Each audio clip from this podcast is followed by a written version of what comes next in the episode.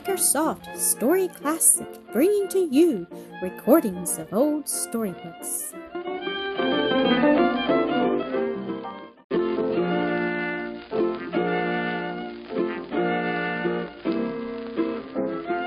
The Shadow of Death The Blind Brother Episode 7 Why, lads! exclaimed Rennie. Lads! Then, flashing the light of his lamp into the boys' faces, What, Tom, is it you? You and the blind brother? Ah, but it's main bad for ye. Bairn's main bad and worse. Yet for the poor mither at home. When Tom first recognized Rennie, he could not speak for fear and amazement. The sudden thought that he and Benny were alone in the power of this giant, whose liberty he had sworn away, overcame his courage. But when the kindly voice and sympathizing words fell on his ears, his fear departed, and he was ready to fraternize with the convict as a companion in distress. Tom, whispered Benny, I know his voice. It's the man 'at talked so kind to me on the day o' the strike. I remember ye, laddie, said Jack. I remember ye right well. Then turning to Tom, Ye were coming up the fall. Did ye find any opening? No, said Tom, speaking for the first time since the meeting. None that's any good. And there's not above either, replied Jack, so we've little to do but wait. Sit ye down, lads, and tell me how ye got caught. Seated on a shelf of rock, Tom told in a few words how he and Benny had been shut in by the fall. Then Jack related to the boys the story of his escape from the sheriff and how his comrades had took him away into these abandoned workings and were supplying him with food until such time as he could safely go out in disguise and take ship for Europe. There he was when the crash came. No, ye must wait with patience, he said. It'll no be for lang. They'll soon be a comin' for ye. The miners ha' strong arms and stout hearts, and y'all hear their picks a tap tappin' away in the heading tomorrow, mayhap. And is it to, is it night now? asked Benny. It must be, lad. I ha' not to mark the time by, but it must be along in the evening. But, interrupted Tom as the thought struck him, if they find you here, you'll have to go back to the jail. I ha' thought o' that, answered Jack. I ha' thought o' that, and my mind's made up. I'll go back and stand my sentence. I ha' deserved it. I'd ha' no peace o' mind a wandering o'er the earth a keeping out o' the way o' the law, and maybe if I lived my sentence out I could do somewhat that's better. But I'll no hide any longer. I cannot do it. Off somewhere in the fall there was a grinding, crunching sound for a minute, a muffled crash. Some loosened portion of the roof had fallen in. For a long time Jack engaged the boys in conversation, holding their minds as much as possible from the fate of imprisonment. Toward midnight Benny complained of feeling hungry, and Jack went down into the old chambers where he had been staying, and came back after a while with a basket of food and a couple of coarse blankets, and then they all went up to Benny's doorway. Tom's oil was up there, and their lamps needed filling. It seemed more like home up there, too, and besides that, it was the point toward which a rescuing party would be most likely to work. Jack's basket was only partly full of food, but there would be enough, he thought, to last, by economical use, during the following day.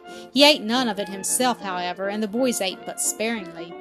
Then they made up a little platform from the boards and timbers of the ruined door, and spread the blankets on it, and induced Benny, who seemed to be weak and nervous, to lie down on it and try to sleep.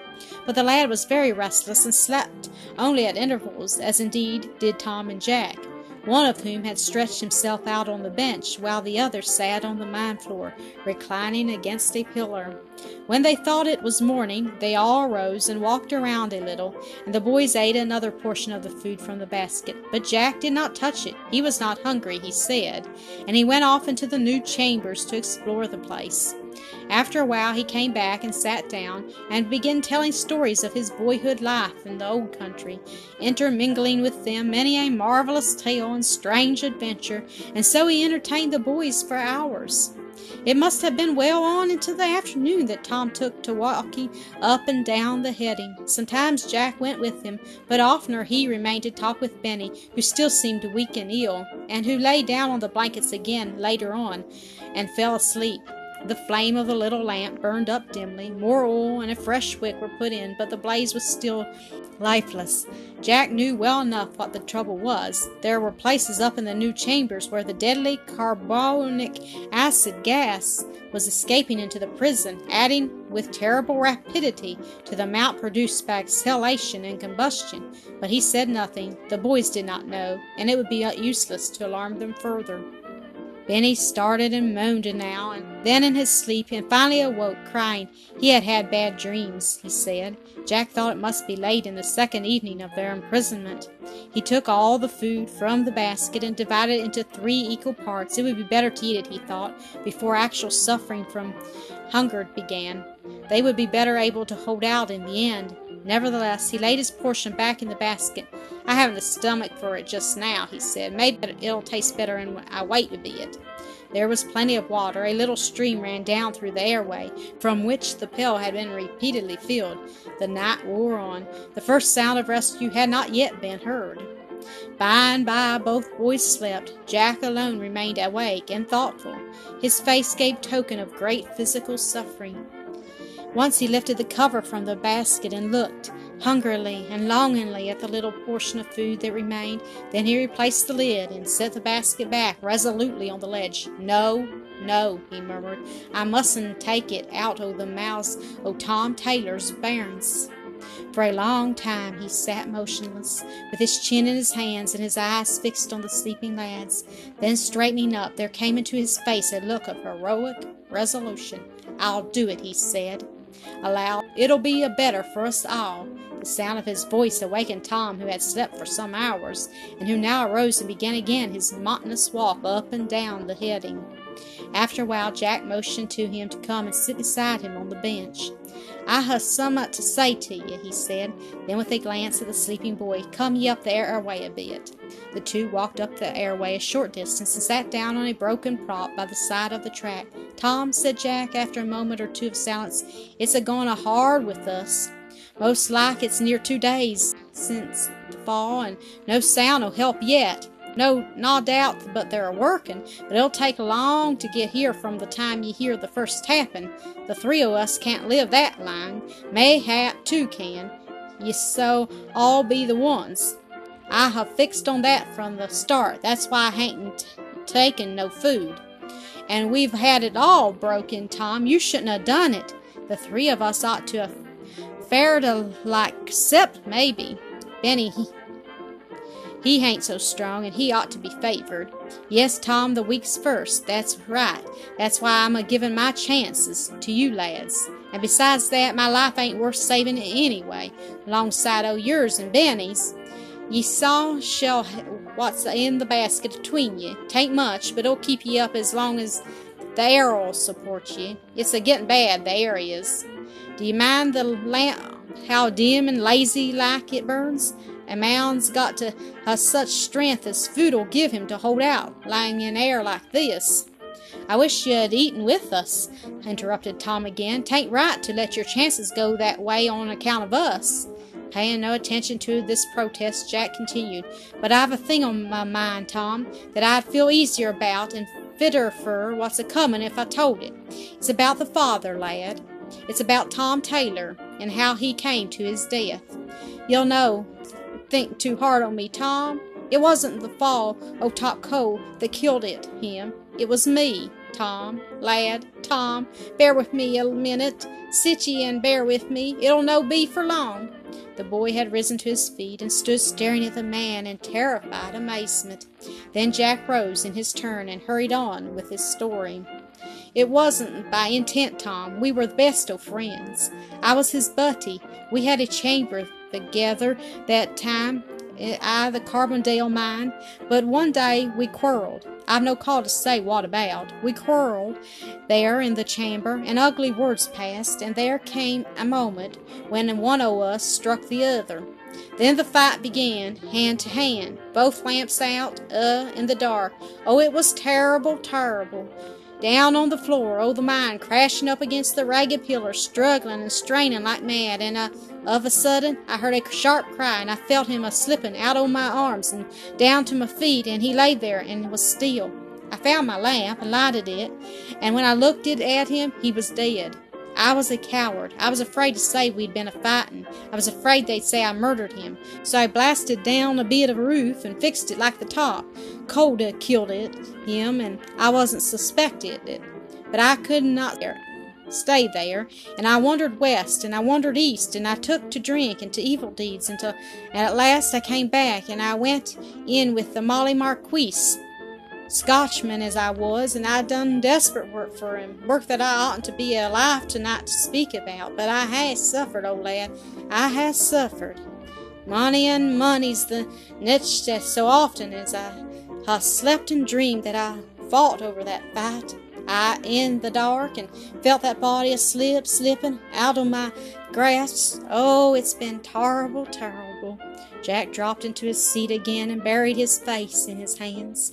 The man's apparent mental agony melted Tom's heart, and he sat down beside him and laid a comforting hand on his knee. I have naught against you, he said, and repeated, I have naught against you.